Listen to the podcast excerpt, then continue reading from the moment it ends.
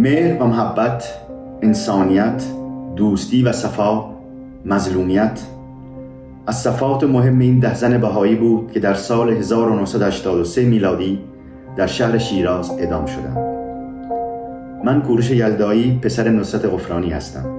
که در بین این ده زن جان خود را نه فقط فدای افکار و دین خود کرد بلکه با شهامت و از خودگذشتگی به تمامی جهان و جهانیان پیغام دفاع از حقوق بشر آزادی افکار و دین آزادی انتخاب و آزادی هر انسانی را در هر شرایطی داد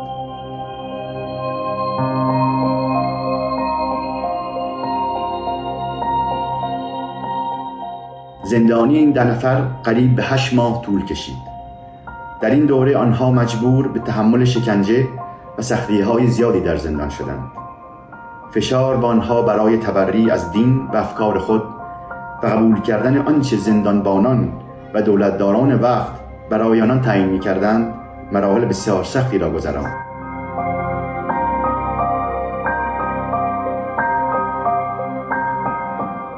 ولی قبول ظلم و ستم و فشار و رد کردن عقاید خود راه را برای آزادی دفاع از حقوق بشر حقوق هر انسان را در هر کجای دنیا سخت می کند همانطور که در این دوره می بینیم که چگونه کسانی هستند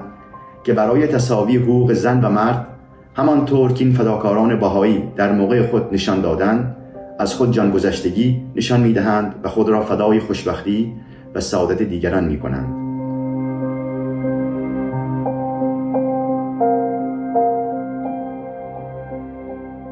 داستان این خانمان بهایی فقط گذشته و تاریخ نیست. بلکه دفاع از نوع بشر به حقیقتی است که هر انسان در هر جای دنیا باید آن را همیشه در جلوی چشمانش داشته باشد. باشد که این جویبارهای فداکاری چنچه در قبل گذشت و چند چکنون میگذرد ما را هرچه سریعتر به دریا و سواحل محبت انسانیت آزادی و سعادت برای هر انسان چه زن و مرد در هر نقطه جهان برساند.